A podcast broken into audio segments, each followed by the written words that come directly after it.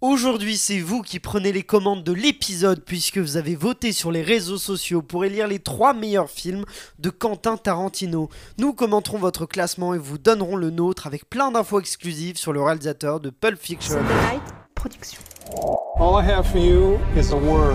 Nage droit devant toi, nage droit devant toi. Pourquoi refuse-t-elle d'être peinte? Ça va être très difficile. I love you, Joe. Tiens, c'est marrant, on me le dit souvent. I'm deadly serious. Potter is dead! Bienvenue dans la saison 2 de Clapement 5 pour tout connaître du cinéma, de son actualité, avec des interviews, des débats et des jeux. Je m'appelle Aurélien Rapatel et j'ai le plaisir de vous retrouver pour un nouvel épisode. Voici les clapeurs du jour. Notre première clapeuse est une productrice qui... Ah bah non, bah elle, est, elle est pas là. Notre clapeuse, Elsa, s'étant réveillée avec quelques symptômes, n'a pas pu venir euh, pour nous faire part de son classement des meilleurs films de Tarantino. On n'a pas voulu faire prendre de risques à l'équipe, donc elle est restée isolée chez elle. Pas d'Elsa Morel, un, un clapeur en moins mais c'est dommage. Mais en tout cas, lui, le prochain clapeur, lui est bien là. C'est un journaliste qui, euh, depuis Once Upon a Time in Hollywood, a décidé de s'acheter un lance-flamme. Autant vous dire qu'on craint que par accident, il nous recrame Notre-Dame. C'est Gabriel Thibault. Et bah, très content d'être là et je pleure l'absence d'Eza. On perd la meilleure d'entre nous. Et voilà, elle est brave, mais elle reviendra, vous inquiétez pas.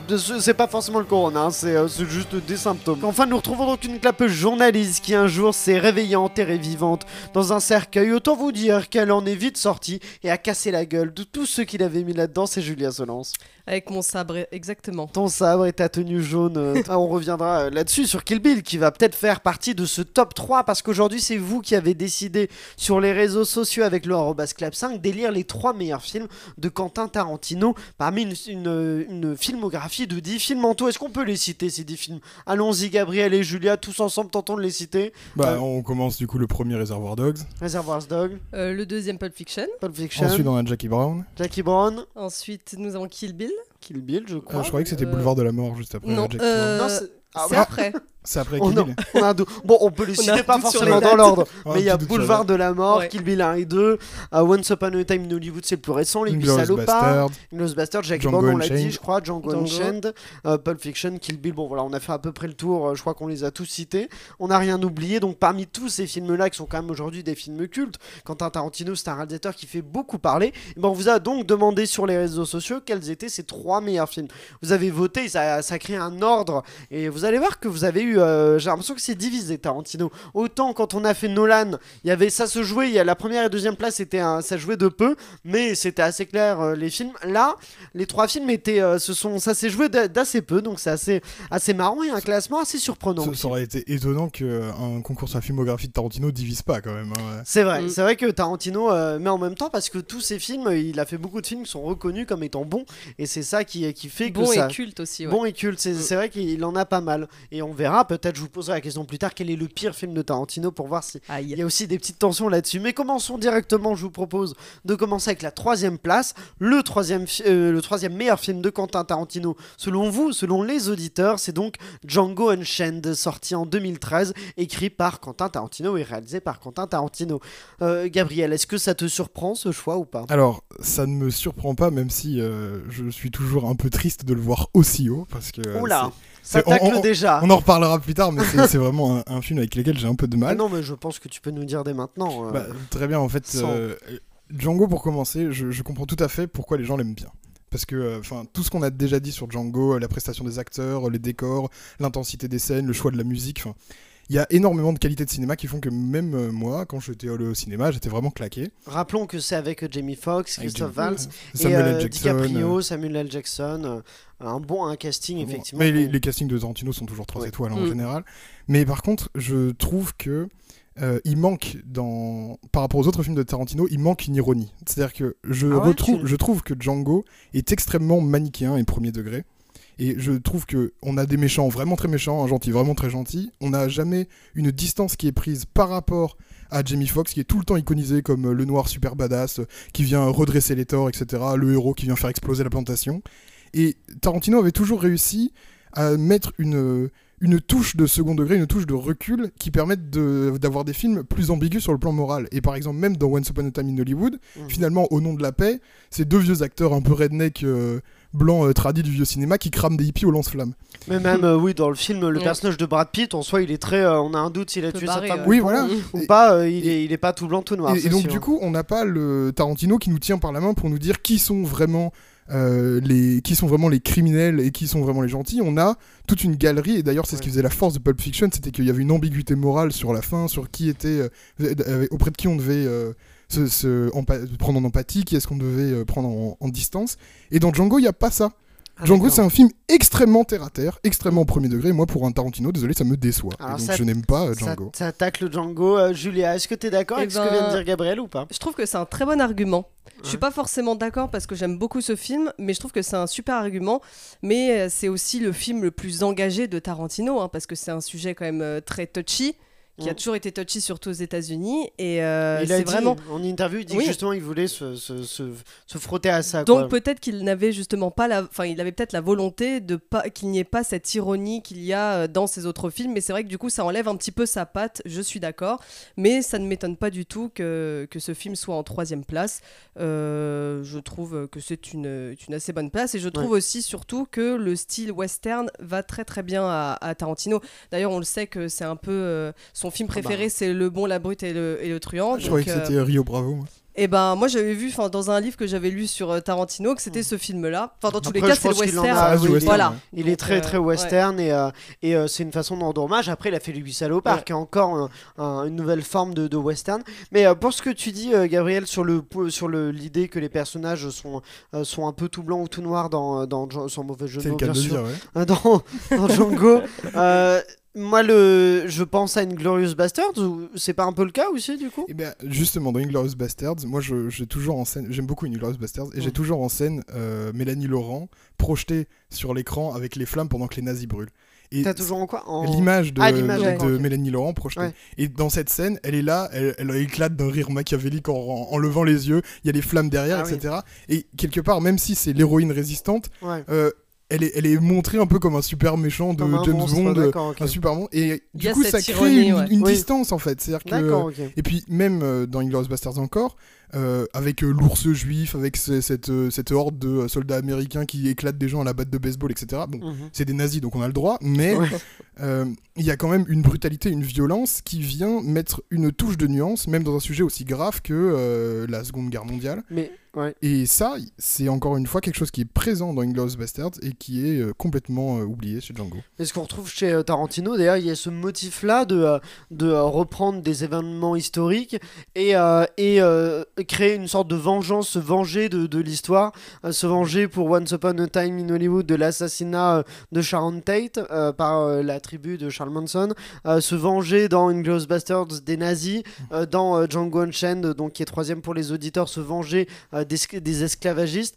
Il y a, il y a Mm. ce truc-là qui Ouais. revient fréquemment et qui est aussi jouissif et qui fait peut-être aussi un peu ce qui est ce qui est Tarantino quoi ce le, le fait de se permettre des de, de vraiment de massacrer des, des personnes et ce qui est plus du coup cette idée de vengeance après elle est déjà là dans Kill Bill mais Kill Bill on prend pas un événement historique tandis que les autres ils, ils, ils confrontent l'histoire à ça et Once Upon a Time in Hollywood c'est comme euh, il était une fois c'est une version alternative d'Hollywood Euh, si euh, Sharon Tate n'était euh, n'avait pas été assassinée bah Sharon Tate est Oui, mais justement, dans cette lutte euh, contre l'histoire, dans cette volonté, justement, comme tu dis, très Tarantino, de, de De la faire des vengeances ouais, contre de- l'histoire, moi, j'ai, en regardant Django, je trouve que il, il- il flatte nos bas instincts avec ce manque de second degré. C'est-à-dire qu'il nous dit exactement tout ce qu'on veut dire. Or, précisément, la force de Tarantino, c'est d'être capable de nous euh, donner euh, des, des rédemptions de personnages comme euh, dans Pulp Fiction, où bah, finalement, euh, à la fin, il a beau citer toujours la Bible, il a beau dire qu'il s'est rangé, on sait, on sait pas absolument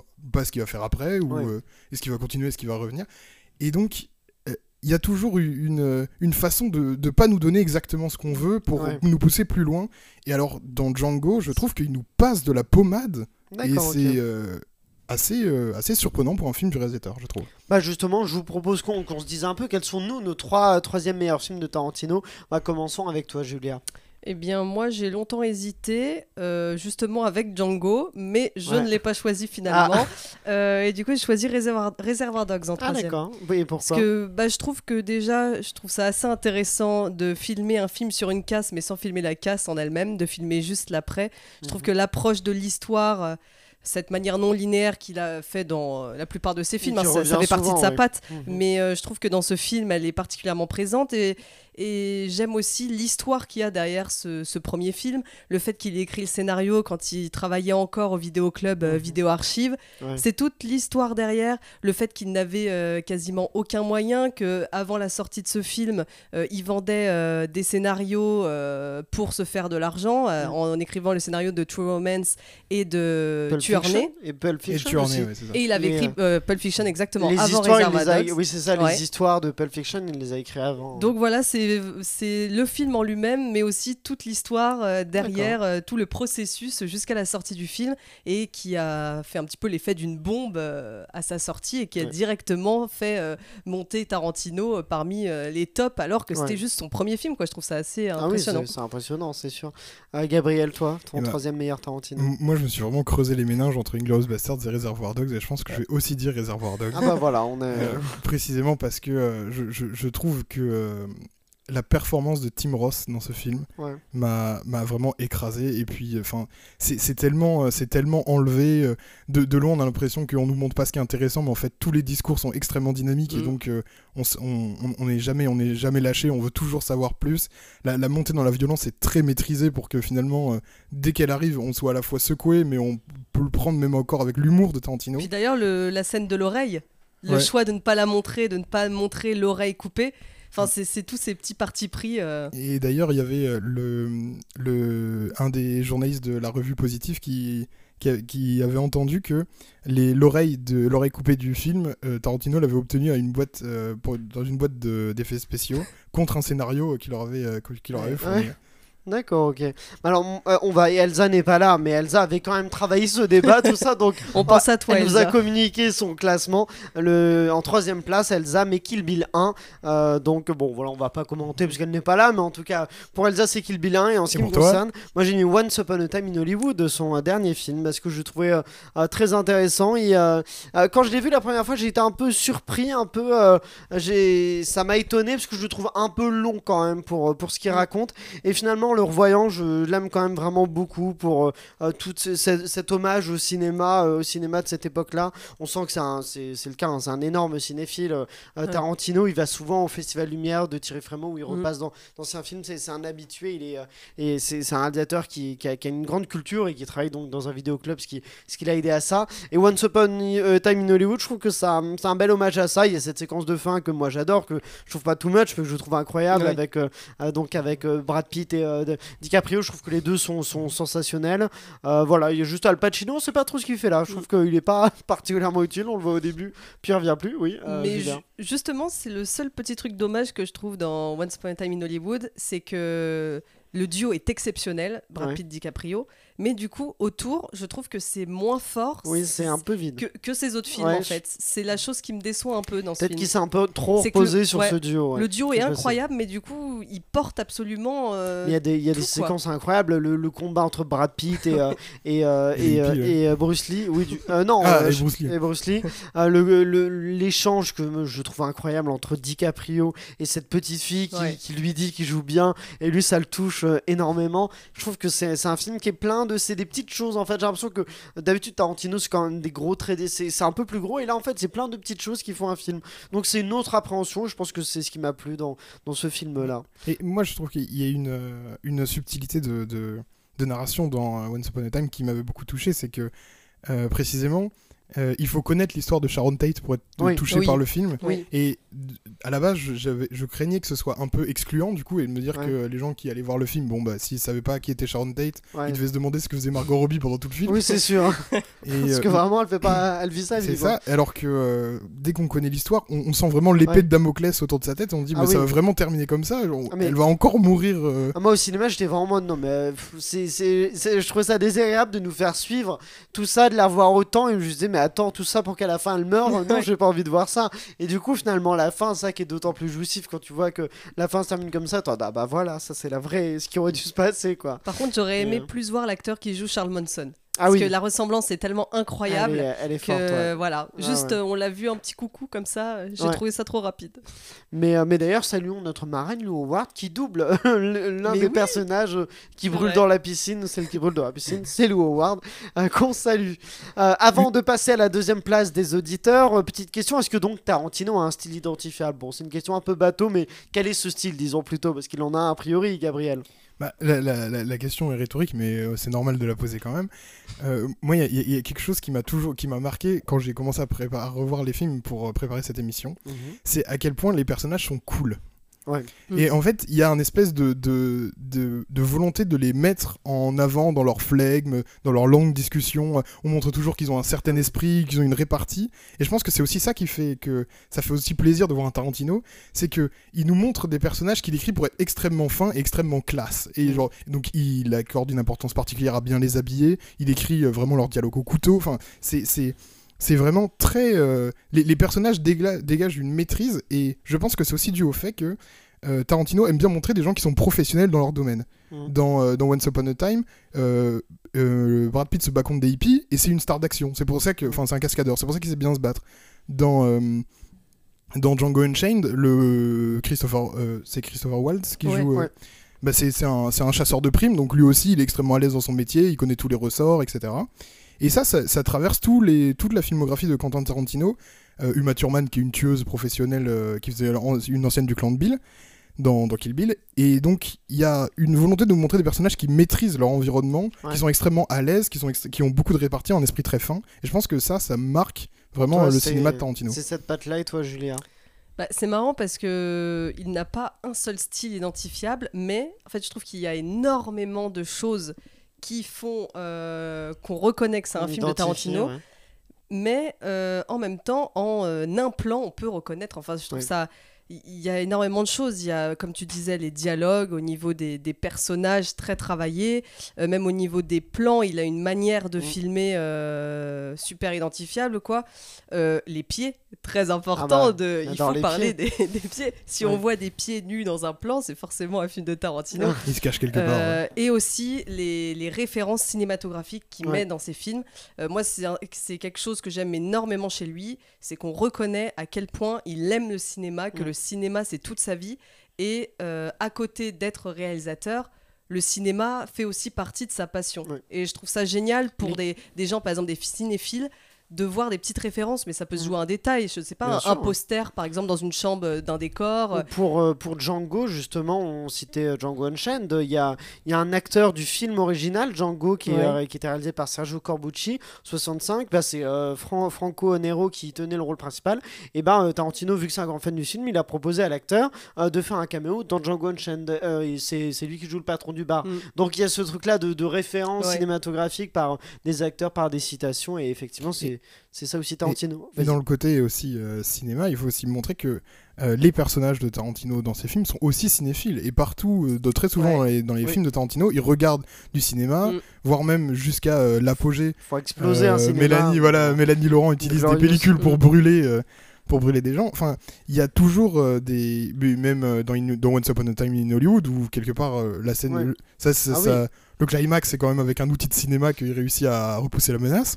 Le lance-flamme, Le euh, fameux qui- qui est un lance-flamme. accessoire, Ouais. d'un film. Le fameux Ouais, lance-flamme, ben, c'est c'est des, c'est des personnages qui regardent des films, il y a toujours euh, un écran quelque part qui projette quelque chose, et hormis euh, gros anachronismes comme dans du coup euh, les westerns où là, bon, bah, il y a forcément pas Ouais. de cinéma, il y a toujours, euh, Oui, on montre place, toujours ouais. des images de gens qui regardent des films, qui en parlent, etc. Mais euh, d'a- d'ailleurs, moi je dirais aussi une dernière chose, euh, style identifiable, il y a aussi la musique, parce que souvent il n'a pas de compositeur. C'est lui qui choisit des musiques, qui, Ouais. qui va les, des musiques préexistantes, qui l'intègre à ses films et il fait un choix de musique. On, on se souvient quasiment de la musique, bon, bien, bien sûr, euh, Pulp Fiction c'est assez simple, mais on se souvient de plein de musiques de ces films. Once Upon a Time in Hollywood, la bande originale est superbe et, et c'est aussi ça Tarantino. Mais c'est c'est ça qui fait que peut-être c'est un cinéaste qu'on aime tant, c'est parce que tout est poussé, le scénario, euh, la réalisation, la mise en scène, euh, le, euh, la musique, le jeu d'acteur, tout est quasiment, tout va très loin chez Tarantino. Et c'est- Oui, puis il, fait plaisir à ses spectateurs Mm. qui aiment le cinéma Tarantino, parce que Ouais. comme on dit, il fait, il fait beaucoup de citations, beaucoup de remarques, il, Mm. il reprend beaucoup des acteurs d'un d'un milieu à un autre, et, et ça, ça, ça, ça, ça- ça donne un plaisir de visionnage qui est fort parce que quand on regarde un film de Tarantino, il y a toujours un moment où on dit Eh, mais je connais ça aussi. Ouais. On a Et toujours et une il y a un dialogue ouais. avec lui en fait en, en permanence. Bah justement, je vous propose maintenant de passer à la deuxième place selon les auditeurs. Le deuxième meilleur film de Quentin Tarantino, eh bien c'est Kill Bill, euh, le premier Kill Bill, euh, sorti donc en 2000, euh, 2003, euh, si je dis pas de bêtises. Oui, Je crois que le 2 est sorti en 2004, 2004, les, euh, oui. ce, ce diptyque. Donc écrit par Quentin Tarantino, d'après une idée de Quentin Tarantino et Uma Thurman. C'est ça qu'au tout début, il y a le, euh, le Q et A, c'est ça si, le, Non, le Q et, euh, et H, euh, le, le Q et U. Je vais y arriver, je suis fatigué. Le Quentin et Urma quoi. Voilà, c'est ça, c'est euh, c'est bien ça. Et donc, donc voilà, écrit par eux. Pareil, est-ce que ça vous surprend ou pas, Gabriel? Je t'en prie. Alors ça me surprend pas et je trouve que c'est un très bon choix de, De- de, de deuxième place. C'est quand même une quand même une saga qui fait extrêmement plaisir à regarder. On, on on attrape un peu ce qu'on disait quelque part les, les références. Il y a une chorégraphie euh, incroyable qui est mise en place. Il y a un jeu avec les couleurs, des effets presque cartoon, le fameux euh, le fameux double regard avec la musique qui accélère, etc. Ouais. Donc c'est c'est un film qui regorge de, de choses qui font extrêmement plaisir à voir. Donc je comprends tout à fait qu'il soit dans cette place là. Julia, toi, pareil, ça te surprend pas et, euh, et question que je rajoute, est-ce que tu t'attendais plus au 2 avant le 1 ou ça te surprend pas que ce soit Kill Bill 1 et non le 2 Euh, alors déjà, euh, le fait que Kill Bill 1 soit deuxième euh, selon les, les auditeurs, ça ne m'étonne pas du tout et je trouve que c'est un excellent choix. Je trouve ce film exceptionnel. Oui. Euh, et ça ne m'étonne pas non plus que ce soit le 1 avant le 2 parce que bah, déjà souvent en règle générale les, le- le- les premiers sont Oui. un peu plus cultes et c'est vrai que je trouve qu'en les revoyant les, les scènes euh, dont on se souvient le plus sont dans le 1 mais Ouais. le 2 est aussi euh, enfin je le trouve aussi génial hein, mais je, suis- je suis d'accord que le 1 euh, Ouais. euh, est meilleur mais je trouve ce, ce film incroyable alors pareil au niveau des références euh, Ah bah oui. il y a eu il y a plus de 80 références cinématographiques dans Kill Bill Bah dans c'est assez impressionnant Django, en fait, il faisait un hommage au western et là, on est donc sur Ouais. l'hommage au film d'arts martiaux, quoi. ouais. Au film de Bruce Lee qu'on a cité, à tous ces films et je trouve que c'est absolument euh, bien maîtrisé euh, La tenue, est- la, la tenue de d'Oma Thurman, d'ailleurs, c'est fait hommage à Bruce Lee dans le jeu de la mort Exactement, oui, tout à fait. D'ailleurs, il voulait vraiment que ce soit Uma Thurman qui interprète ce personnage-là parce qu'elle a été, euh, elle était enceinte et du coup, ils ont dû, il a fait reporter le tournage pour que ce soit elle. Et euh, malgré le fait que donc c'est le studio Miramax qui était euh, dirigé par les frères Weinstein et ils ont ils tenté de placer Patricia Arquette, mais non, lui, il a insisté, quitte à repousser le tournage, qui du coup a, il a pu mieux préparer le film en, en pré-production. Julia, tu veux dire quelque chose? Oui, oui, non, et puis juste pour confirmer ce que tu dis, il voyait de toute façon personne d'autre euh, dans ce rôle. C'était impossible, le rôle était même écrit pour elle. Enfin, ils l'ont écrit ensemble. D'ailleurs, sur le plateau de Pulp Fiction, Ah ouais, ouais. euh, c'est là où ils ont commencé à avoir l'idée. C'est elle qui a parlé, euh, pourquoi pas faire un film sur une l'une des plus euh, grandes tueuses du monde euh, qui se venge, le tout dans un univers un petit peu de la pègre. Mhm. Euh, et aussi, je voulais dire une dernière chose, ce que j'aime beaucoup aussi et ce que je trouve euh, fait de manière euh, ingénieuse, c'est le, le mélange stylistique de- d'avoir inséré du dessin animé manga et puis de faire aussi le fait petit passage. les, oui. fait par les studios de Ghost in the Shell, par exemple, Ouais. des- des- de ces dessins animés-là. Et puis aussi le petit passage en noir et blanc où euh, à l'image ça Ouais. repasse en, en couleur au moment où elle cligne des yeux. Enfin, je trouve que c'est vraiment tout est fait de manière euh, euh, très subtile. Et puis bon, toujours les, les dialogues sont. Il y a voilà. une inventivité effectivement Ouais. de la mise en scène et il y a toujours, comme toujours chez Tarantino, on l'a pas dit tout à l'heure, mais il y a toujours beaucoup de sang. Euh, Oui. Est-ce Oui, que bah, vous avez une Ah estimation du, euh, de- du, du- des litres de Ah sang utilisés pour les deux films? Non, pas Ah, du je vais, tout. je vais dire 1000, allez. en- Litres? Ouais. 1000 litres Ah. de faux sang, bien sûr. J'ai dit 100, Ouais. mais c'est pas du vrai sang. J'aurais dit plus, euh, allez, euh, bon, 800. On Ah va bah du coup, ah bah t'es plus proche. Ah. Et C'est 500. ouais, j'ai- Ah, Ah oui, J'ai eu plus. peur de vous décevoir après ce 1000, mais non, c'était que 500, mais c'était déjà beaucoup. 500 Ah ouais. litres de euh, faux sang utilisés pour le, le tournage des deux films, c'est Mm. c'est déjà pas mal. Euh, quels sont vos choix? Quels sont vos deuxièmes euh, Tarantino préférés, Gabriel Bah, moi, je vais mettre euh, Pulp Fiction. Pulp Fiction, ok, du coup, très bien. en, en deuxième place. Donc bon, je pense qu'on on pourra sûrement le retrouver plus tard euh, Ah, euh, on va voir, est-ce que Dans- les dans- auditeurs l'ont mis en première dans- position? dans, le classement. Mais effectivement, c'est un film, c'est un film culte. euh, c'est- un film emblématique et surtout, moi c'est un film qui, que je- que j'ai mis du temps à apprécier parce que il y a, y a tellement d'éléments euh, différents dans le film. Il y a, par exemple, euh, la première fois que je l'ai vu, je pensais que tout le, tout le segment avec Bruce Willis, je me demandais si c'était une digression ou quelle place ça jouait à l'intérieur. Et ça permet de créer en fait un espèce d'univers au-dessus des, des deux euh, du duo euh, Travolta et, euh, Travolta et Samuel L. Jackson. Ouais. Et c'est aussi ça la force de, de Pulp Fiction, c'est de montrer un univers riche en dehors de ce qui devrait monopoliser l'attention en fait. Et ça, je trouve que c'est vraiment une, une, une vraie qualité du film. Julia, toi, quel est ton deuxième meilleur Tarantino? Eh bien, moi, c'est Inglorious Bastards. Ah, comme Elsa d'ailleurs, j'en Ah. profite pour placer Ah bah le voilà. choix d'Elsa.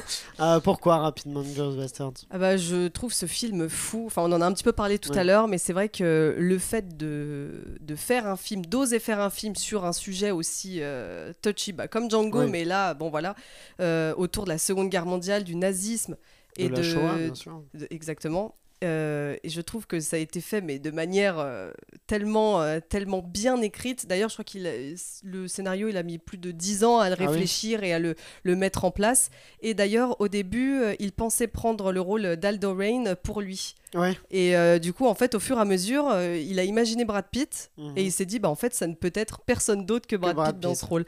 Et voilà, je trouve aussi que tous les acteurs remplissent parfaitement, parfaitement leur rôle. Et, euh, Mais euh, d'ailleurs, il y, a- il y a aussi euh, pour le rôle de Christophe Valls, à- au début, je crois qu'il a proposé à DiCaprio, mais DiCaprio a dit bah non, il faudrait plutôt que ce soit un acteur euh, germanophone. Germanophone ouais. euh, qui, euh, qui l'interprète, un allemand, et, euh, et donc c'est pour ça il est autrichien, retourné- euh, Christopher Waltz. Oui, ah Ouais. oui, effectivement, mais bon, il sait, euh, voilà, sait- il parle même italien dans le film. Ah donc, on est, on est plus proche Ouais. de, que, Di- que de DiCaprio. Et donc, et après, c'est pour ça que finalement, il l'a écrit spécialement pour Django Unchained. Il a Ouais. écrit le rôle de Calvin, je crois qu'il s'appelle, spécialement pour, euh, sauf si je dis une énormité, mais Euh, euh, le, le- Landa le, le- tu- le rôle le- de Django Waltz. Ah oui, Unchained. non, pardon. Non, oui, dans Django Unchained, sur- Euh, Le, le rôle de Ouais. DiCaprio dans Django Unchained, c'est écrit Ouais. spécialement pour DiCaprio parce qu'il l'avait pas eu pour Inglorious. Donc, il voulait vraiment tourner avec. Et c'est ce qui s'est passé euh, quelques années plus tard. Oui, Julien. Je veux juste rajouter, euh, du coup, comme on parle de, des langues, je trouve aussi que Tarantino, il a un, une, euh, un talent pour gérer justement le mélange des langues Ah dans bah un oui, seul film. sûr. Et dans Mm. Inglourious Basterds, je trouve que c'est réalisé à la perfection. Le, c'est vraiment, euh, c'est ce Ouais. qui. Il y a du français, Ça de donne aussi un peu de de charme au film. de Ouais. l'italien. Ouais, je trouve que ça fait euh, aussi beaucoup de charme dans le film et euh, peut-être que tout aurait été euh, en anglais ou ça aurait pas du tout été le même résultat. Et, et de- et tout à l'heure, on parlait hein, du, euh, du style identifiable de, de Tarantino, on parlait de ses citations, et c'était, euh, et comme on a toujours le petit jeu de piste de savoir un peu d'où viennent les plans, d'où viennent les images qu'on voit, Ouais. on se rend compte que dans Inglourious Basterds, il y a beaucoup de scènes qui sont tournées comme des westerns, Ah et oui. notamment euh, les- l'icône de euh, la ferme isolée et, Mm. euh, et euh, les, Oui, là, c'est le, mal qui a- le mal qui arrive. Donc là, c'est des nazis et c'est pas des, c'est pas des desperados, mais il y a encore les mêmes façons de tourner, les mêmes citations, et retrouver du Sergio Leone presque Ouais. dans un film sur la Shoah. Enfin, c'est, Ouais. j'ai l'impression qu'il y a un peu que Tarantino qui a su euh, faire comme c'est ça. très Quoi. fort. Euh, bah moi, mon, mon choix de deuxième meilleur Tarantino a été évoqué plus tôt par les auditeurs. C'est Django Unchained, que tu n'aimes pas, toi, Gabriel, mais moi que j'aime beaucoup et que je, que je place en deuxième position. Rapidement, avant de passer à la première place, quel est le pire film de Tarantino, Gabriel? Django. Django Unchained. Ah, tu nous as déjà un peu développé pourquoi Sans- tout sans à l'heure. ouais. Aucune hésitation, Julia. Pour Toi. moi, c'est Boulevard de la Mort. Ah oui, bon, pourquoi rapidement Eh euh, bien, alors malgré que j'aime bien la fin et puis le fait de, de faire un petit peu un côté girl, power, euh, voilà. Mais à part ça, j'ai trouvé que c'était le moins, euh, le moins mémorable en fait. Euh, je, je le qualifierais même de, de film un petit peu euh, expérimental en fait de la part de Tarantino. J'ai un peu l'impression qu'il a essayé euh, de mettre un petit peu plein de genres dedans, de faire un petit peu de de- d'effets stylistiques différents, mais finalement euh, euh, le- l'ensemble ne devient pas euh, culte et homogène par rapport à tous ces autres films. C'est vraiment, mais je dirais le mot pire n'est pas forcément oui, le, le bon je veux terme. pas dire que c'est un mauvais Voilà, film, mais Il est plus bon, que- mais mis, par rapport à ce- au reste de sa filmographie, je voilà, je dirais que c'est. D'ailleurs, en général, c'est celui que personne connaît. Oh, Oui, c'est celui, vrai. bah, je vais pas mentir, dans le sondage, vous avez été très nombreux à répondre et personne n'a cité Boulevard de la Ah Mort. bah voilà. Et c'est celui qui arrive aussi du coup en dernier. Ils ont tous été cités, les Tarantino, Ouais. sauf un, Boulevard de la Mort. Donc euh, c'est celui qui arrive en dernière position. Je spoil, il n'est pas à la première place parce qu'à la première place, il y a bah, Pulp Fiction, sorti en 1994, écrit par Quentin Tarantino d'après des histoires de Tarantino et aussi de euh, Roger Avary. euh, Roger Avary, Roger. Avary.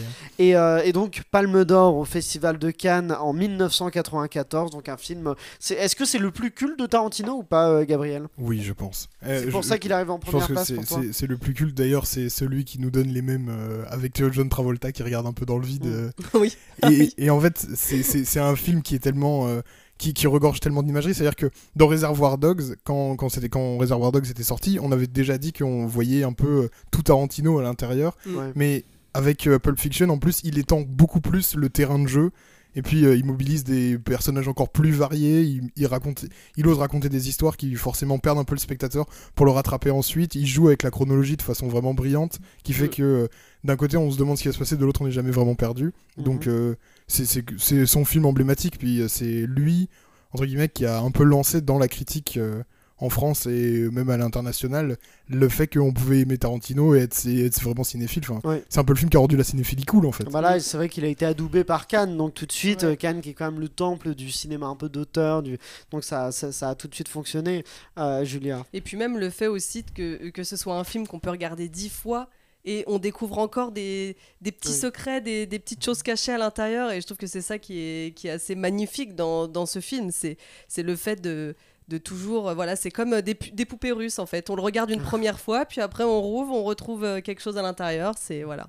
Et d'ailleurs, je crois qu'il y a eu des, euh, il y a- il y a eu des fausses théories qu'il a, qu'il a Ouais. infirmé, euh, qu'il a dû infirmer, euh, Tarantino, Euh, notamment quand tu as un personnage. Alors c'est lequel? Est-ce que tu t'en souviens? Je, je vois que tu réagis. C'est Marcellus, euh, le, le personnage de, de Marcellus qui, euh, euh, qui, qui a un, un pansement Sur l'arrière de la tête et on dit que ce serait quand on vend son âme au diable. Du coup, ce- ça pourrait être ça et la mallette, la combinaison de la mallette, c'est 666. Mais Tarantino a dit non. euh, ça c'est c'est du pur hasard, une pure coïncidence. euh, euh, C'est pas révélé, en tout cas, c'était pas sa volonté. Le, lui, le- le truc qu'on aurait pu avoir et qui aurait été formidable, c'est que euh, Tarantino avait prévu de base de lier les pers- euh, Reservoir Dogs et Pulp Fiction avec euh, justement les deux les deux Vega, Vincent Vega dans euh, Pulp Fiction et Vic Vega dans Reservoir Dogs, Mhm. et, de et il prévoyait de réaliser un film qui aurait été un peu un préquel aux deux films qui se seraient passés à Amsterdam, et je pense que ça c'est ça fait partie des occasions ratées du cinéma euh, qu'aurait fait euh, qu'aurait attiré tout le monde, je pense. Mais comme euh, d'ailleurs, il a envisagé, euh, je crois que c'est un peu en suspens ou il va pas le faire, mais euh, euh, moi j'aimerais beaucoup voir un Star Trek de Tarantino. Euh, il, il nous l'a pas fait l'espace encore, il nous a fait le western, il nous a vrai. fait le western, il nous a fait le film de guerre, il nous a euh, plusieurs le film de gangster, tout ça. On n'a pas eu encore le film de science-fiction de Tarantino, et je pense que euh, Star Trek, donc je, je dis Star Trek parce que c'était un des projets, ça a été mentionné par Tarantino, et l'idée de, de faire une suite au, au dernier qui s'appelait Sans Limite, je crois euh, faire un nouveau film par Tarantino, j'aurais trouvé ça très intéressant, moi. Je sais pas vous, euh, ce que vous en pensez. euh.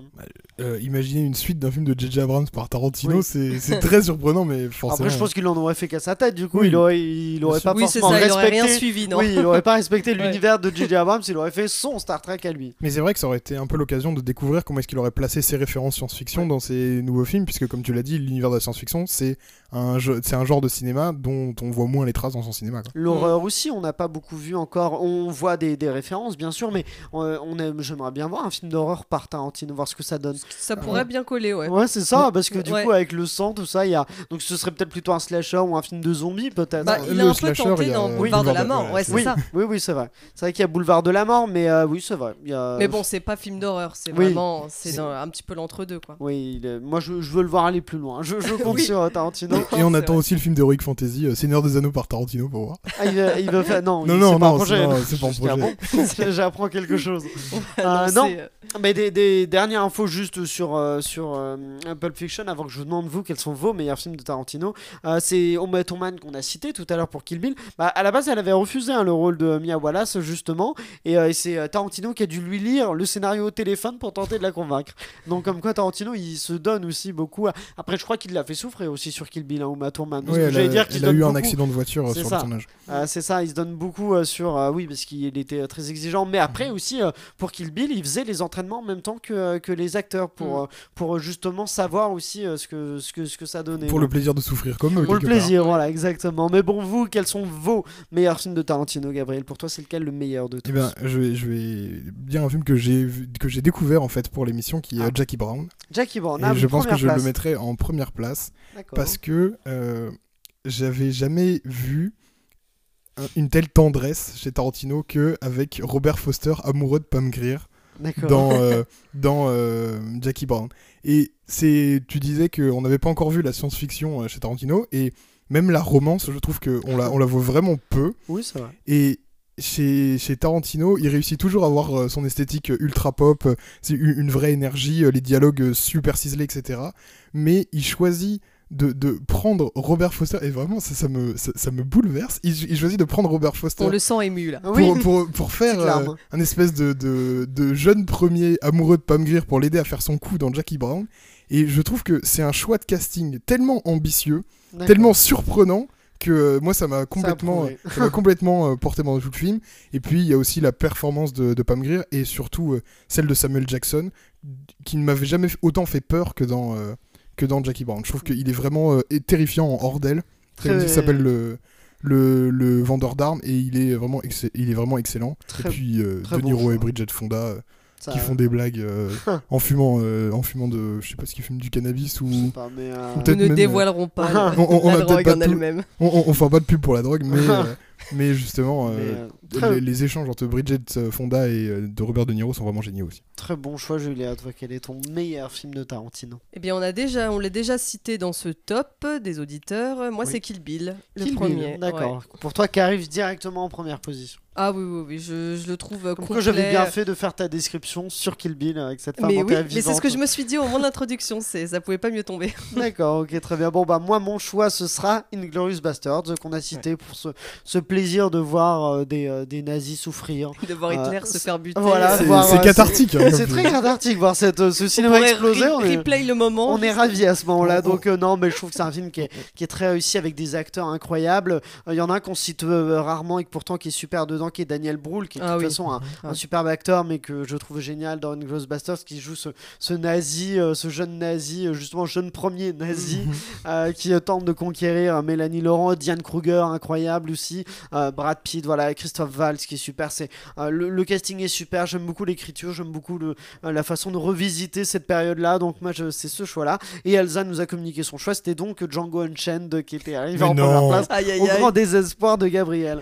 Euh, pour euh, vous donner le classement général, en tout donc première place j'ai dit Pulp Fiction, la deuxième Kill Bill, la troisième Django Unchained, quatrième place selon les auditeurs c'était Reservoir Dogs euh, qui arrivait donc en quatrième, cinquième à égalité Inglourious Bastards et Jackie Brown et sixième Kill Bill 2, Once Upon a Time in Hollywood et les huit salopards et donc pas de Boulevard de la Mort dans, ce classement, mais euh, tous les autres qui sont arrivés quand même à des places. euh, mais bon, ouais, c'était un peu ça, hein, ça s'est joué, je crois, à quelques voix pour le, le, ce podium des, des trois premiers. Mais vous, chez vous, n'hésitez pas à nous dire quel est votre film de Quentin Tarantino préféré. Vous pouvez nous dire ça en commentaire sur Instagram, Facebook et Twitter avec le arobase clap5 ou alors sur notre chaîne YouTube dans les commentaires. Euh, Sunday Night Ciné Série, vous pouvez justement activer la cloche pour découvrir tous ces épisodes. C'est la fin de cet épisode. Merci à vous tous de l'avoir suivi. Merci à, tous nos clappeurs. Merci aussi à Pierre-Emmanuel et Guillaume de Sunday Night Productions. Rendez-vous euh, vendredi sur Clapon 5 pour un épisode blind test euh, au thème mystère. Ce sera à vous de trouver quel est le thème de ce blind test, dans lequel en plus les clappeurs tenteront de vous faire remporter le DVD du film Snowpiercer de Bong Joon-ho. Donc c'est quand même assez, c'est quand même du très lourd. Et voilà. Et d'ici là, eh bien, prenez soin de vous.